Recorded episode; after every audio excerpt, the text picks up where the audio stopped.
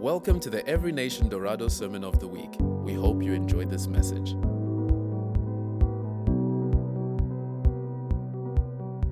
So, um, yeah, this morning we are continuing with our messages on great faith.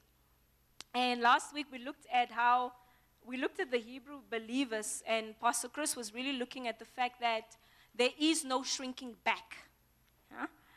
There's no shrinking back. We need great faith to overcome great circumstances, but there is no shrinking back. And he was looking at the Hebrew believers and what they were faced with. And so this morning we're going to continue by looking at Enoch, um, the great faith of Enoch. So before we continue, I just want to pray. Yeah? I want to pray for us all before we continue. So let's just pray. Father, we just want to thank you so much for your word this morning. We thank you, Lord, that your word is living and active. And we pray, Lord, that as it goes out today, it will establish what you're sending it out to establish, oh Father God. As we continue to seek you and cry out for great faith, Lord, we pray that you do it in our midst, oh Father God. Lord, that you stir our hearts for greater things, oh Father God, to stand on your truth, to stand on your word, Father God. We're so hungry, Father, to be the people that you desperately want us to be, oh Father God. And therefore, as we go through this word and we examine your scriptures again, Father, we thank you, Lord Jesus, that you continue to mold us and shape us into men and women of great faith. In Jesus' name, amen. Amen. All right, so we're going to look at Enoch. I just need to remind us that the evening service is starting today. Okay? For those that have been coming to the evening service, it is tonight at 6 o'clock. Don't forget, and if you're looking and you're thinking, ah, I don't really need to go to the evening service because I come to this service. Well, the evening service is for those people that we're trying to reach that cannot make it to the morning services. People that work on Sundays or they, they're busy with other things on a Sunday. We're saying there is no excuse because this evening we also have a service. So bring those people along and let's trust God for, for salvation and for God to move in their lives this year. Amen.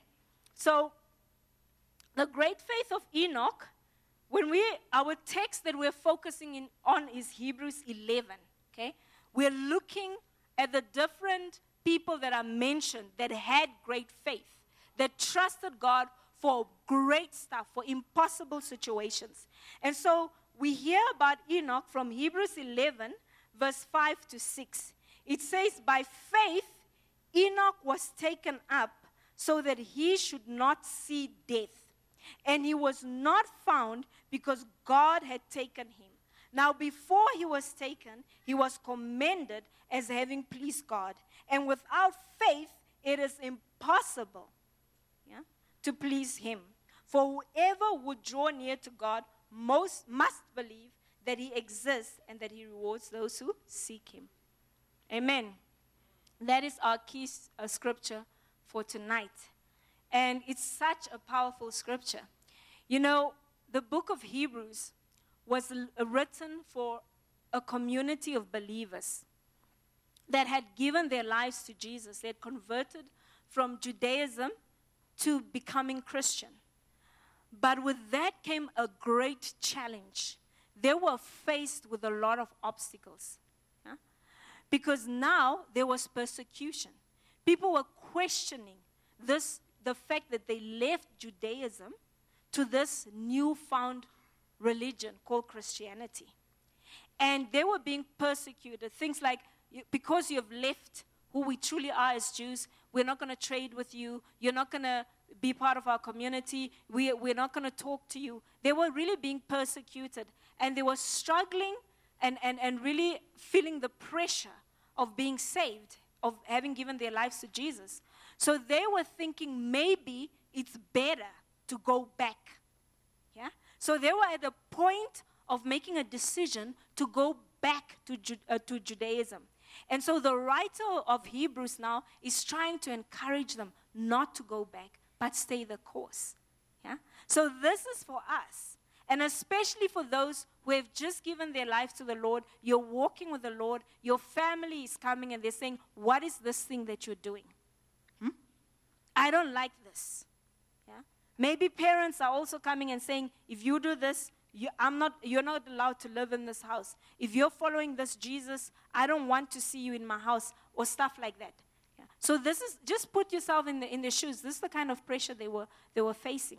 So the writer had to now encourage them by looking at men and women who stood the test of time by standing on God's word and his promises, regardless of what was at stake for them. Amen. So, one of the people there he mentions is Enoch. He first starts with Abel, how Abel was, was really um, accepted by God and showed faith in God because of the offering he made to God. He saw that you need you need a, an offering that is worthy of God to be accepted by God. That's why his sacrifice was better than Cain's uh, sacrifice. Yeah? But we know that today, God is not looking for sacrifices. Jesus paid the price once and for all. Yeah? In that time, it was necessary. But when Jesus came, he died. He was the worthy sacrifice that was sacrificed once and for all for all men to enter into the kingdom of God. Okay? So he starts with Abel and then he moves to Enoch. And then he says this about Enoch. He says that by faith Enoch was taken up so that he should not see death, and he was not found because God had taken him. Now, before he was taken, he was commended as having pleased God. And without faith, it is impossible to please him. For whoever would draw near to God must believe that he exists and that he rewards those who seek him. Reading it for the second time.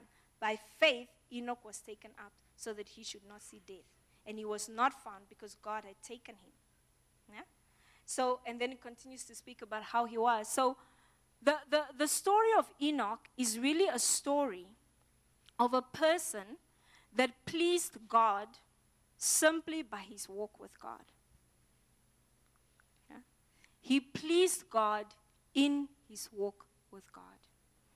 And that's why he's mentioned here. In case you're wondering, why Enoch? Hmm? Why Enoch? He's mentioned here because he is the one guy. I mean, when we look at the rest of Hebrews, we see people that are mentioned because of their faith that led to certain things they did, action. Yeah? Noah had faith in God, and that's why he built the ark. He spent about 120 years just building that thing. Abram had faith in God. That's why he was able to look back at where this place of birth and look forward to a city which God was calling him to, or a land of milk and honey that nobody had ever seen. But he had to trust God's word. That was Abram. So he saw God's blessing because of what he did. Moses was called to deliver the Israelites out of slavery. So we know the action that, that happened. And if we look further down, we see all the action that happened through all these men and great women of faith. But with Enoch, it simply says, and Enoch walked with God and was no more. Yeah? He walked with God. He is the guy that never died because of his relationship with God. Amen. Awesome. So what is it about Enoch's walk that was so special?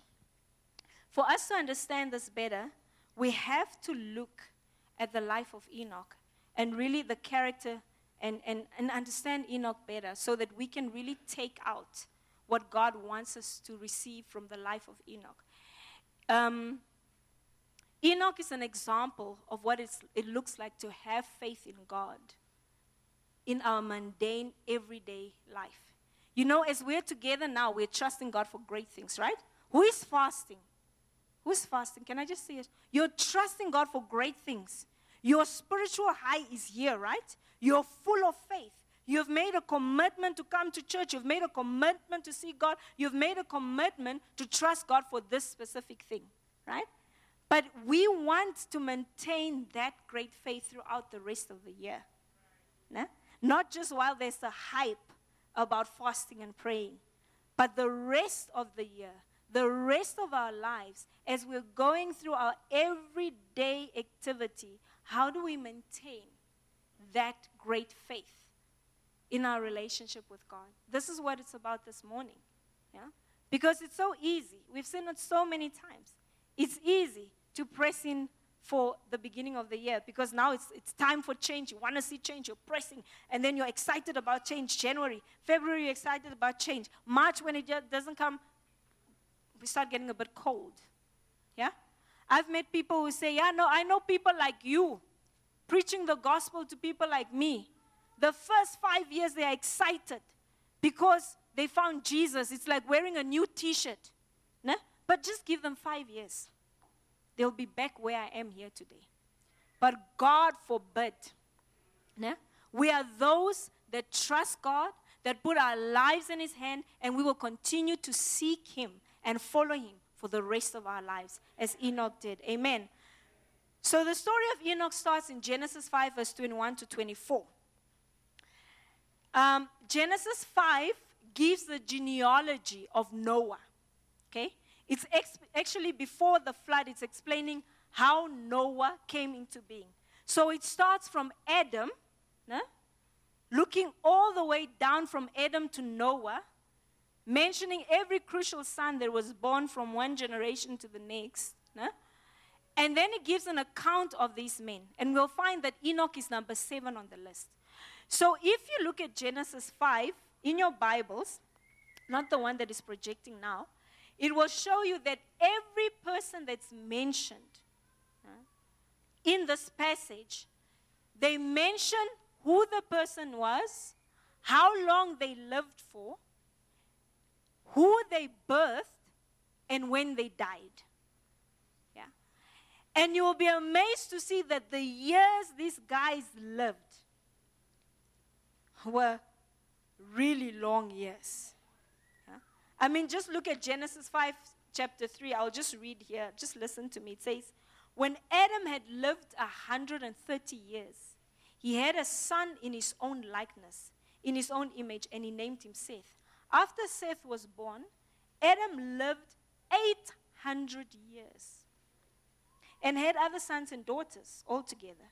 Adam lived 930 years and then he died. Okay?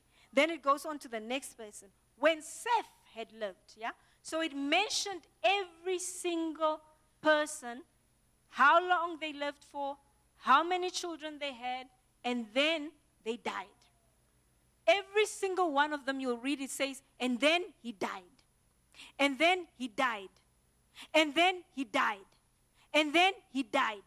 But when it comes to Enoch, it's different. Yeah? With Enoch, it says Genesis 5, verse 21 to 24, when Enoch had lived 65 years, he fathered Methuselah. Enoch walked with God after he fathered Methuselah 300 years and had other sons and daughters. Thus, all the days of Enoch were 365 years, not days, 365 years. Enoch walked with God, and he was not, for God took him. It doesn't say an Enoch died. It says an Enoch walked with God, and he was not, for God took him. Okay? So, what is the summary of this passage that we're reading here concerning the life of Enoch? It is clear that um, in, in, in, in Genesis 5, it shows us that Enoch was the son of Jared. Enoch fathered his first child, Methuselah, at the age of 65. Imagine having a child at the age of 65 today. It will be a miracle, medical breakthrough. It doesn't happen, right? Nowadays, when somebody, especially women, when they're nearing the age of 40, whoo, dangerous, okay? Okay, with men, they still say yes, later they can still have children, okay? But it's just amazing that he fathered his first child at the age of 65. Okay? And this child was Methuselah, who lived to be 969 years. He was recorded to live the longest in the Bible. He's the guy that was recorded to have lived the longest, 969 years. Okay? Now we know that doesn't happen nowadays anymore because it's clear in, in the account in Genesis 6, the Lord said, From this moment onwards, my spirit will only live in men for 120 years. So nobody, we, n- your faith will not allow you to live 969, okay? Because it's going against God's order, okay? So at the age of 65, he encountered God. It doesn't say anything about his first few years. But at the age of 65, when he fathered his first child, he encountered God. And from that moment onwards, he continued to live with God for 300 years. He walked with God. Okay? So something must have happened to him to have that revelation that I want to walk with God. I want to have a relationship with this one true God. Because remember, this was after Adam's sin had entered. The relationship between man and God wasn't so great. Evil was increasing. But here, Enoch had a revelation yeah, that he, he wanted to walk with God. So we don't know what it is. We don't know what he encountered there. Yeah? Maybe it's because he became a parent, because parenting really makes you need the Lord more. I don't know what it is. Yeah? But something must have happened to him where he encountered God and he decided to walk with God. And his walk with God was 300 years. And he stayed with God. For the rest of his life, he walked with God. And then he died. I mean, not he died, sorry. And then God took him up because his walk with God was so pleasing to him. So, what can we learn from Enoch? Looking at our lives, and as we think about being people of great faith. First of all, in the passage that we're focusing on in the book of Hebrew, it's clear that we see that Enoch walked with God. That's something that is highlighted. We also see that Enoch pleased God, and we see that Enoch believed God. So let's have a look at this walk that Enoch had, where he walked with God faithfully. Walking with God this is a walk for 300 years. Faithfully. And it is a walk with God that the more he stayed with God, the longer he walked with God, the deeper he, came, he became with God, the closer he got to God, and the more God got pleased with his walk that he took him. It is not the kind of walk that a lot of us are used to these days, where we see people are like, yeah, now that you know the Lord, now you're passionate, but two years down the line, the passion will be less, less, and then wait until the kids come, then you won't have a lot of passion. No. Yeah? It is a walk that was increasingly becoming better, so much so that it, it, it grabbed God's heart and said, This man will not die. We only hear of two people in the Bible who didn't die. That's Enoch and Elijah. These are the guys that were taken up. Yeah? So Enoch was able to walk for 300 years faithfully with God. You'll be amazed at how some people are praying, like, oh God, I don't want to backslide. Please, Jesus, just come quickly already. You know? They're praying for Jesus to come sooner while they're still hot with passion for God because there's this fear that the world is becoming increasingly wicked and they're not sure whether they can stand.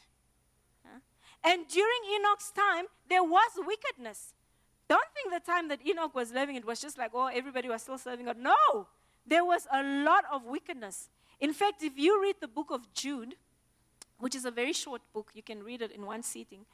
It really it, it show it, it refers to Enoch warning people of the judgment of God to come because they were living wicked lives. No? So there was wickedness in his time as well. There was. So he was able to stand the test of time 300 years. So, yeah, so he desired God wholeheartedly. This is what we can learn. And as we're seeking God and, and really giving ourselves to this time of prayer and fasting, we have to desire God wholeheartedly. What does that mean? It means that we center everything that we do around God. We don't center God around our activities, but we center our activities around God because we recognize that God is the King of Kings and He is the Lord of Lords, and we want to serve Him no matter what. Yeah? And this was Enoch's attitude. He wanted to walk with God regardless of the pressures that he was faced with. He faced with. He had a, a desire and a passion to be intimate with God. We see intimacy. This walk is not a religious walk. It's not coming to church on Sunday to do my religious duty because it is expected of me to be at church on Sunday. You know? Because a lot of pe- people still do church on Sunday. Sunday is a day to go to church. We come to church on Sunday, then it's over. Yeah? This is a walk of life. This is what he chose to do for the rest of his life. Every day, he walked and he desired God. And, and it means that he was growing in intimacy. We have to cultivate that place of intimacy with God. And how do we do that? There, there are two things that we can do that will help us. The first thing is, it's not in these notes, but I want to mention them. The first thing is that discipline. For us to continue having faith, staying the course, takes discipline. And what is this discipline in? Disciplining ourselves in the spiritual disciplines. Yeah? So we take and we make time to spend with God in the mornings, outside of the Sunday. We are spending time with God early in the morning as you wake up or late at night before you go to bed.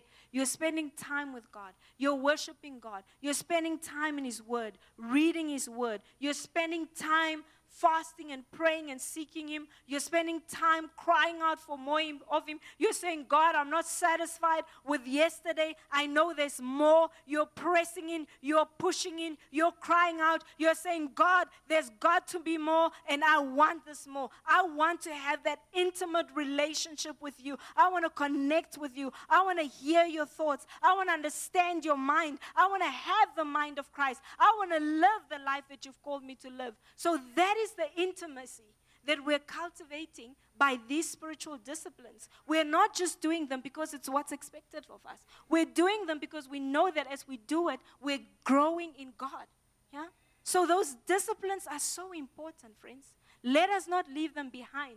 The second thing is cultivating the presence of God. Being aware of the fact that God is everywhere. Yeah? As you leave your house this morning, God is with you. So when we leave church, we don't leave church, God behind, and we go. Yeah? We, we know God is coming with us, He's with us. As we're driving, God is with us. As we're at work, He's with us. As we're taking that cup of coffee before the board meeting, God is with us. And perhaps He wants to whisper something concerning that board meeting. As, as, as you're putting your children to bed at night, at night, God is there and perhaps he wants you to pray a specific way because he sees what the enemy wants to do. As you just as we're going about our everyday life, and, and, and we have to train ourselves. We have to train ourselves to understand that God is with us all the time, every day, 24 hours. Yeah? All the time. When we, when we are aware of this, it changes the way we see things. It changes the way we speak. Yeah? It just, it really, it, it revolutionizes our whole lives because we are aware that we are walking with God. Yeah? So we, we want that intimacy. We don't want religion. Because when the, whatever you cultivate in the private time with your God will spill over we're living from that place of intimacy. And so it comes through discipline and it comes from the awareness that practicing the presence of God. Because the more we spend time with God, the more we understand Him, the more we, we, we hear Him, the more we're in tune with Him. Yeah? So the God that we worship lives through us more and more. That's why the Bible says that those worship idols are like them. Yeah? They have eyes, but they cannot see. They have a mouth, but they cannot speak. They have ears, but they cannot hear. Why? Because they're worshiping a graven image that cannot speak, cannot hear, doesn't do anything. So we become what we worship. So as we're worshiping and spending time with God in that place of intimacy, we understand Him more. And this is what Enoch really, um, we believe this walk was. It wasn't just a walk of, oh, I'm walking with God, going for a stroll. No, it wasn't. it, it's a walk of intimacy, having an intimate relationship with God, you know, and not being in that place of thinking that, um, that, yeah, not religion. And we need to understand that as we, we seek God wholeheartedly, God wants to connect with every single person here. Every single person sitting here today, God wants you to have a personal relationship with you that connects you directly to Him. The reason why the veil was torn when Jesus died was to say there is no more separation. There is no more veil between man and God, but God has made a way through Jesus Christ for every man to enter a relationship. So there's no mediator needed. In those days, it was the priest that had to come listen and speak to God on behalf of the people, hear what the people were saying, and take the things of the people to God. Yeah? But nowadays, God wants to hear your voice. He wants to have a personal relationship with every single person sitting here. We don't need a mediator in our relationship. Do we need pastors? Yes. Do we need prophets? Yes. Evangelists and those guys? Yes. Why? They're there to help the sheep. They're there to teach the sheep, to prepare them for the works of services, but they're not here to be the person between your relationship with God. Listening to you, taking to God, listening to God, taking to you. No. Yeah? So the sad thing is that there's so many people still looking for mediators looking for God to speak to them through the most anointed prophet, the most anointed man of God. Oh, I just need that word from them. Guys, God wants to speak to you. If we just desire Him wholeheartedly and seek Him wholeheartedly, we will hear His voice. We will have an intimate relationship with Him. It is reserved for every single child of God to have. Yeah? So we have to desire God wholeheartedly. We need to have that daily communion with God and fellowship with God. God, you know that God wants to fellowship with us? Just as when He created Adam and Eve, the Bible says that He used to fellowship with them daily. God walked with Adam and Eve in the cool of the day. The only reason that stopped was because of sin that entered the world. The world. Do we, do we, do we remember that? Yeah? So, in our everyday lives, yeah, in the, in the noises of all that has to happen, the rush of waking up into the, in the morning, running to take a taxi to go to work or to start the car and drop the kids and all that, God is present. And He wants us to know that He is present. He doesn't want us to forget Him now and then we remember Him later. No, He wants us to know that we, we, He is with us and He will never leave us nor forsake us. Amen. Amen. And then the other thing is that for us to walk faithfully with God, we need to stay on the path. We have to stay on the path that God has chosen for us to stay on. Yeah.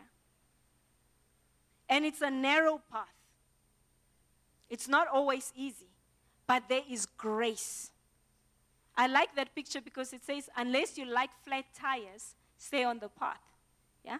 Because some people know this is the path that God had chosen for me. This is where God is directing me. This is what God is saying in His Word.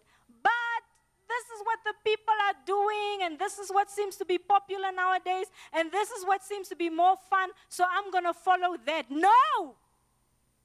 Stay on the path. There is blessing on the path. There is destiny on the path. There is reward on the path. There is life on the path. Lest we get off the path, follow another path, and find destruction and death. It is the only way we're going to finish this race. Enoch lived for 300 years and he's walked pleased with God and uh, pleased God until the end. Yeah? Now, with some of us, there may be bumpy roads and all that. But I want to say, and especially young people who get saved, there, there, seems to be this, um, there's, there's almost like a norm that when somebody got saved young, because they didn't experience the worldliness, no? they didn't have that. So they got saved young. Then they say, okay, just wait, give them some time. When they leave home, they go to varsity or something, then they become crazy. No?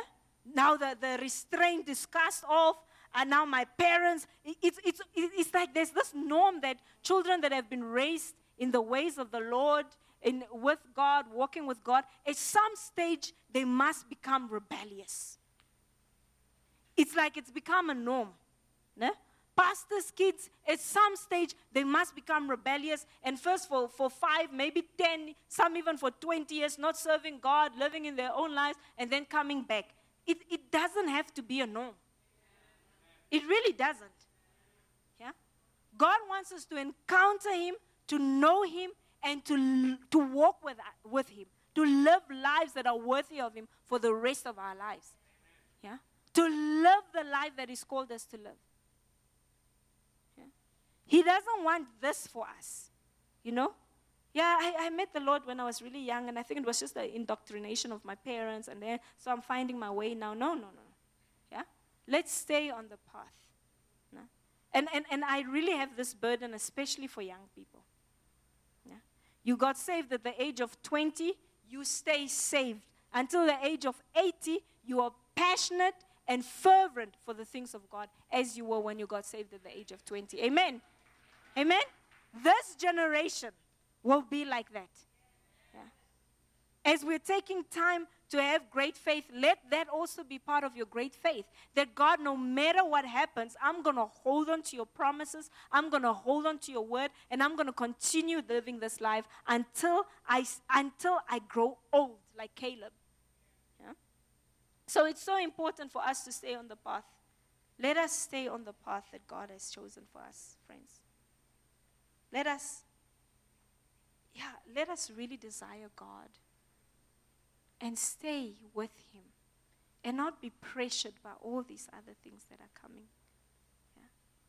Seasons changed, the world changes, there's so many things coming in and leaving and all that. There are a lot of pressures that we can be faced with, but God stands still in all of those things. He's the same yesterday, today, and forever. And we don't have to change now because things look different today.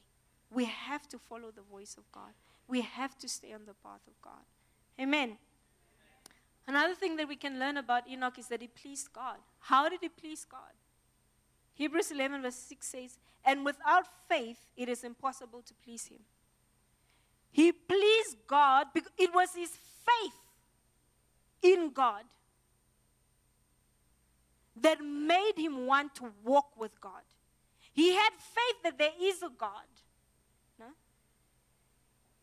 And therefore, he wanted to walk with this God. And his walk was pleasing to God. So he pleased God because of his faith. Now, the Bible doesn't say that without faith, you may please God. Without faith, you mildly please God. Without faith, it could be tough to please God. It says, without faith, it is impossible to please God. We cannot please God if we do not have faith. The Bible says, whatever is done, but it is not done in faith, is almost like wickedness. So, for us to please God, we must have faith. Faith is the thing that pleases God because even before we get saved, we have to give our heart to this Jesus we haven't seen, we've heard of. We come to Him and we say, Lord, I give you my life. That is an act of faith. Yeah? Because we're giving our life to somebody that we don't, we, we don't know, we've heard of. And as we take that step of faith, He teaches us His ways. Blessed are you when you come to God without seeing. Because that is showing faith. Without faith, it is impossible to please God. And that's why year after year, we always stress faith in this church. We, we stress faith because it is the thing that is going to help us see the kingdom of God being manifested in our lives. Faith is the thing that is going to help us be able to walk this walk with God. We cannot walk it apart from faith because there are so many things that are calling for our attention. What is the thing that keeps us standing in the midst of trouble? in the midst of, of, of wavering people and things changing and so, all sorts of things. It is faith in God. It is the fact that we believe that this word that God has given us will not pass away. Yeah? So his promises are yes and amen, and we're standing on it. Yeah? So we have faith to trust God for the impossible, for the things that are unseen, but we know God has promised these things to us, and we walk this Christian life by faith. If we do not have faith, we will not stand. Yeah? It said, the Bible says if we, if we fall in the day of adversity, how small is our faith? Yeah? And we get tested. We get tested in our lives. We do. But we stand because of faith. Yeah? Faith is the thing that is going to cause us to rise up and be the sons and daughters that God has called us to be. Faith is the thing that is going to say you that is going to cause you to say no when people want you to join eh, the company's corrupt group. Faith is the thing that you know because nobody's really going to like you. Yeah? Nobody's going to like you because now you've got faith in God. You're standing on the promises of God. You're walking on the path of God. And people are like, this Christian here, they think they're holier than thou. They're doing this. It doesn't matter because guess what? You're here to please God and not people. You're not going to allow your faith to waver. Yeah? Amen. Faith is a thing that in the midst of the world economic crisis that will allow us to stand and say that I will have everything that I need. God will meet my needs. Yeah? Faith is the thing that is going to allow you to stand when that business that God has promised you is not doing well. Faith is the thing that is going to allow you to stand when you're starting to have second thoughts in, your, in the career path that God has placed on you because the journey is becoming tough. Maybe the subjects are not as easy as you thought they were. Faith is the thing that is going to make business people say that even though we are faced with this economic crisis, while others are retrenching, we will be recruiting. While others are cutting salaries, we will be increasing salaries. Why? Because we are not defined by what we are seeing here on earth, we are defined by the economy of heaven. Amen. Yeah? And it takes faith. Faith is the thing that made that lady take the last coin that she had in her pocket and put it in the offering basket. Because she trusted that God will take care of the rest of their needs. Yeah? Sometimes faith will require us to go beyond our budgets. Yeah? Because when God speaks, we need to be swift to act. We need to be swift. In our faith, faith is action. Faith is not, oh Lord, we are trusting you for great faith, great faith. What are you stepping out to do as we're trusting God for great faith? Yeah? There are things that you're trusting God for. You've written them down. This is what I want to do. Now, when God says, get out of the boat, are we ready to get out of the boat? Yeah? Because sometimes we just want to be comfortable and say, Lord, I'm just here. I've got faith in you, Lord Jesus. Hallelujah. Amen. I'm, I've got faith that you're going to provide. I've got faith that, you know, you're going to give me that job. What are you doing? Yeah? Faith is the thing that pleases God. Without faith, it is impossible. And it is the opposite of fear. It is the opposite of all this pity party. So many Christians, you know, when we're trusting God for things, we are like wailing and saying, Oh God, you know, I just, I really just want you to come through for me. Oh Lord, please just come through for me. You know, we're crying out, Lord, please. And you know, look at me. I don't have shoes. I don't have this. And, you know, and we're just wailing in front of God. What happens to people that wail in the Bible? That are moaning and complaining and just hoping that by them having self pity, God is going to come through for them. What happens to those people? Hmm?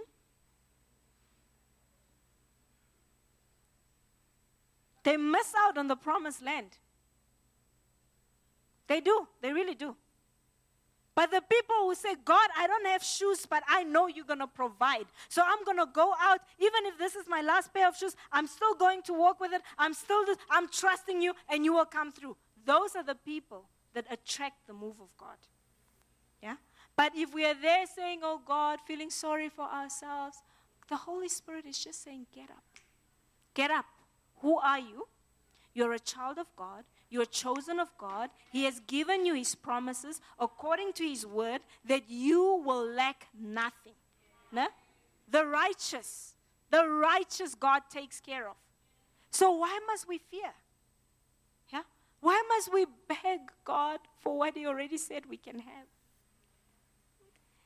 And then sometimes we're begging and we're not even sure it's going to come through. Then we say, Oh Lord, just your will. Let your will be done, Lord. And God is saying, I have shown you my will through my word. Yeah? Whining and complaining is not humility. It's not. Yeah? It is something that's really so bad in the kingdom. It's, it's a bad spirit. It doesn't attract God at all. Yeah? We need to rise up above that. When we see things are not the way we want them to be. We're trusting God. According to God's promises, we rise up and we say, God, we do not accept this as children of God. We don't, I am your child. You have called me. You have raised me up for such a time as this. Your promises are yes and amen. You're calling me to go forward. You have, you have promised me great things in your word. You said your miracle signs and wonders will follow me. You said blessing. I've got the blessing of Abraham upon my life. You say healing is my portion in you. You say all these things. This is what we're trusting God for. And He will come through. God will come through. He will come through. He will come through. There's just no question about it. Amen. So we please God by extending our faith, faith or living by faith. And sometimes faith makes you do crazy things. I mean, we had a first testimony during this week of someone who was really trusting God. God, God spoke to her, said, I'm going to bless you with a holiday. And they were trusting God. They went, they booked the ticket, everything. The only thing is they didn't have the money. Yeah? Until the day the plane was leaving, they did not have the money to pay that plane ticket. But the night before, they were packing their bags, preparing for this trip. They packed their bags. They said every. They even said goodbye after the prayer. They said goodbye to everybody. Guy, guys, I'll see you. I'll see you when I come back in February from my trip. And guess what? That ticket was paid for. And as we're speaking now, they're out of the country. That is faith. Yeah? And that is what pleases God when you stand on His word and you say, God, I will not waver. Because yeah? we know what the Bible says a double minded man receives nothing from the Lord. If we waver, we will not receive the promises of God, but we stand firm, we will receive them. Amen. And then we see what we can learn from Enoch in Hebrews 11, verse 6. It also says that for whoever would draw near to God must believe that he exists and that he rewards those who seek him. You must believe that God exists. Yeah? And I often say to people that I'm so glad I live in Africa because the problem in Africa is not does God exist? Most Africans believe in a God. The problem is not whether God exists or not. The problem is just which God? What does this God that you believe in look like? Is he a distant God that you need a mediator to reach through ancestors or a prophet or somebody else that can connect you to God? Yeah? Or is it a God that wants to walk intimately with you? That, that is the problem that we're battling with in Africa. It's not whether God exists or not. Very few people will be like, no, I don't, I don't, you know. So the thing is more like, do we believe that God is who he says he is? Do we believe in this God of the Bible? Yeah? That he is the great I am and that he has, uh, that he exists and that he rewards those who seek him. You know, most of us, it's funny, like often we talk and we ask, uh, we have discussions on why like people join church and they come to churches and some people feel like okay now i'm at the age where I, I, want to get married so i need to go to church to find a good christian wife or i'm trusting god for a new job or i'm trusting god for a car you know? People come to god because they're looking for rewards. Isn't it? Yeah? But god is a rewarder. The word says that if we seek him the God that is rewards those who seek him. So, first, we need to seek God and not just the rewards. But when we seek God, we must know that there will be rewards for those that seek God. Don't think that as we're praying and fasting and crying out for God, He's not going to answer. His reward is with Him. Every person that looks at us that are serving God, they want to know what is it that God has done for you. How different is this God for you? How important is He in, his, in your life that I need Him? What does He do? Yeah? That's why in, in, in, in, in, um, in Elijah's time, you can see when there was the, uh, the, the contest between the gods. Yeah? And the prophets of Baal and, and, and Elijah and his God, and they were saying, Let us see who the one true God is. Because the God that answers by fire is the true God. Yeah? So there was a competition. Let's see now. So when people look at, at, at, at Christians, they, they want to know what has this God done for you? Because if this God has power, is it, if He's the Almighty God, then it should be emanating through your life. If the person is born again and they're saying they're serving this God and God is mighty, is powerful, but they're constantly failing, they drive broken down cars, they, you know, the life is almost like a mess. It's almost like people are like, okay, I, I'm not sure if I want to follow that God. Isn't it? Let's just be honest. Amen. Yeah? Because we know that when we seek this God, He rewards us with blessing. Yeah? We see miracle signs and wonders. Healing is our portion in Him. We see Him move on our behalf. He fights our enemies. He does great things in our lives because of the, that we may be able, because He wants to glorify Himself through us. So God does reward. As we're seeking Him, you know, two people get saved. One takes time to cry out to God, constantly praying, seeking Him, fasting. And the other one comes to church every now and then and then chooses friends over God, chooses what's happening in the world compared to God's standards. And every now and then they're falling and then they're coming back to God. Yeah? But they don't really spend time in prayer and seeking God and fasting. Obviously, the one that seeks God and is crying out to God, the fruit of the Spirit of God and the fruit of God's presence in their lives will be more evident. Why? Because they're paying the price to be connected to this God. Isn't it? If we don't pay the price, look, salvation is for free. There's, there, there's no price for salvation.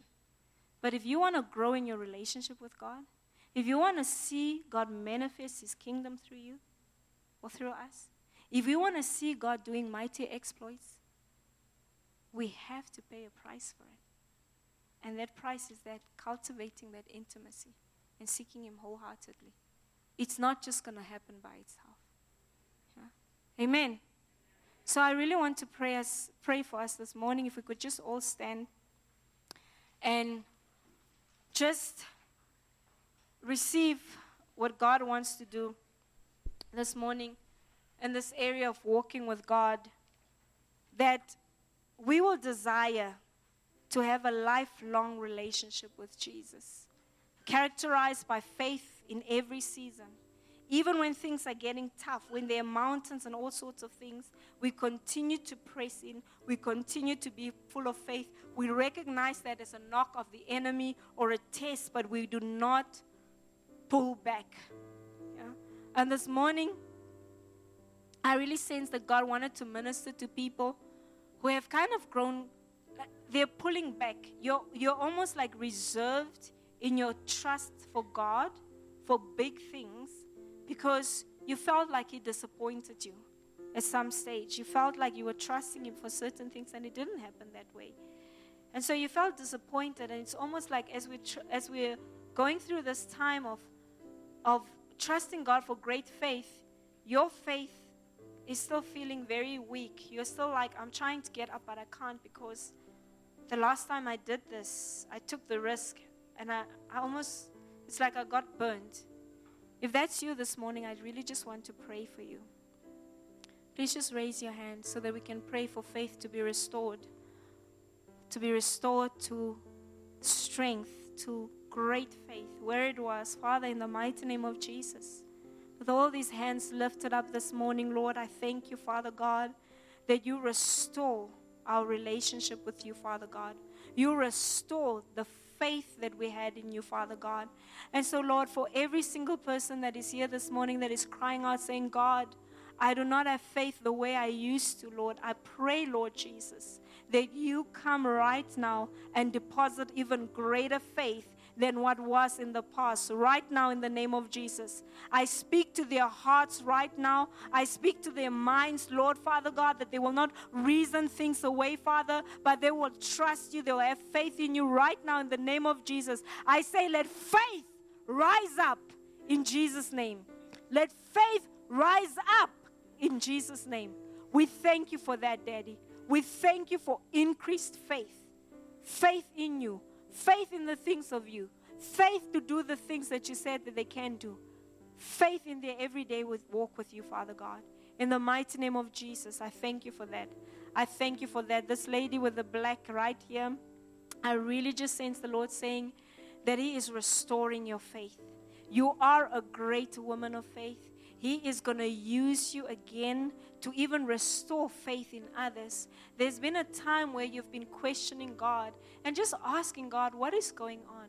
Where am I with you? What, what is happening? And God just wants you to know that He is taking you deeper. You have, it, it's, he is not displeased with you. He's, he has not removed himself from you. He's just saying, in this season, I want you to seek me even more because I'm taking you deeper. The things that you've been used to me doing are not the things that I'm doing in this season. And this will require you to see a new to see a, a new dimension of me. So he's he's saying that you need to cry out for him more. Spend more time in prayer. I see him calling you into more time with in prayer with him. Just crying out to him. But he's he's really going to restore that that area that you're trusting him for that has has been holding you. It's almost like you, you're very careful with Him now because of that area that you know where you need Him to come and work through. So, Father, we thank you for that right now in the mighty name of Jesus. Thank you, Father. Thank you for that. Now, I want to pray for those that are still trusting God for impossible situations right now. You're trusting God for things that you're looking at and you're thinking this mountain is too big. You're saying it's too big. I don't know, but you are saying, God, I'm still trusting. But it's almost like you're saying, Yeah, I'm just trusting because that's all I have to do. If that's you this morning and you, you see an impossibility, a mountain, that you're like, I don't know how it's going to move, but I'm trusting God. Together, we want to pray into that. Is there anyone like that? Trusting God for an impossible situation right now. Father, in the mighty name of Jesus, if you're standing next to them and you have not lifted your hand, please just put your hand next to them. I mean, on them as agreement with them. Father, in the mighty name of Jesus, we thank you for breakthrough for every single impossible situation that is presented here, Father God. Whether it be finances, whether it be health, whether it be what, anything, Father God, nothing is impossible with you, Father God. We choose to believe your report this morning, oh Father God. We choose to report, I mean, to believe what you're saying, not what people are saying, not what the doctor is saying, not what the parents are saying, not what whatever is contrary to your will, that voice that is speaking this morning, that wants to derail, that wants to, to bring coldness in our hearts, we refuse this morning in the name of Jesus. And we say, God be lifted up. And there's a third person or group of people that I want to speak to this morning. Without faith, it is impossible to please God. And the first place where we show faith is by giving our lives to Him. And if you're here this morning and you're not in a relationship with God, you have not given your life to the Lord to say, Lord Jesus, I surrender my life to you. God wants you to be in relationship with Him. He wants you to be reconciled.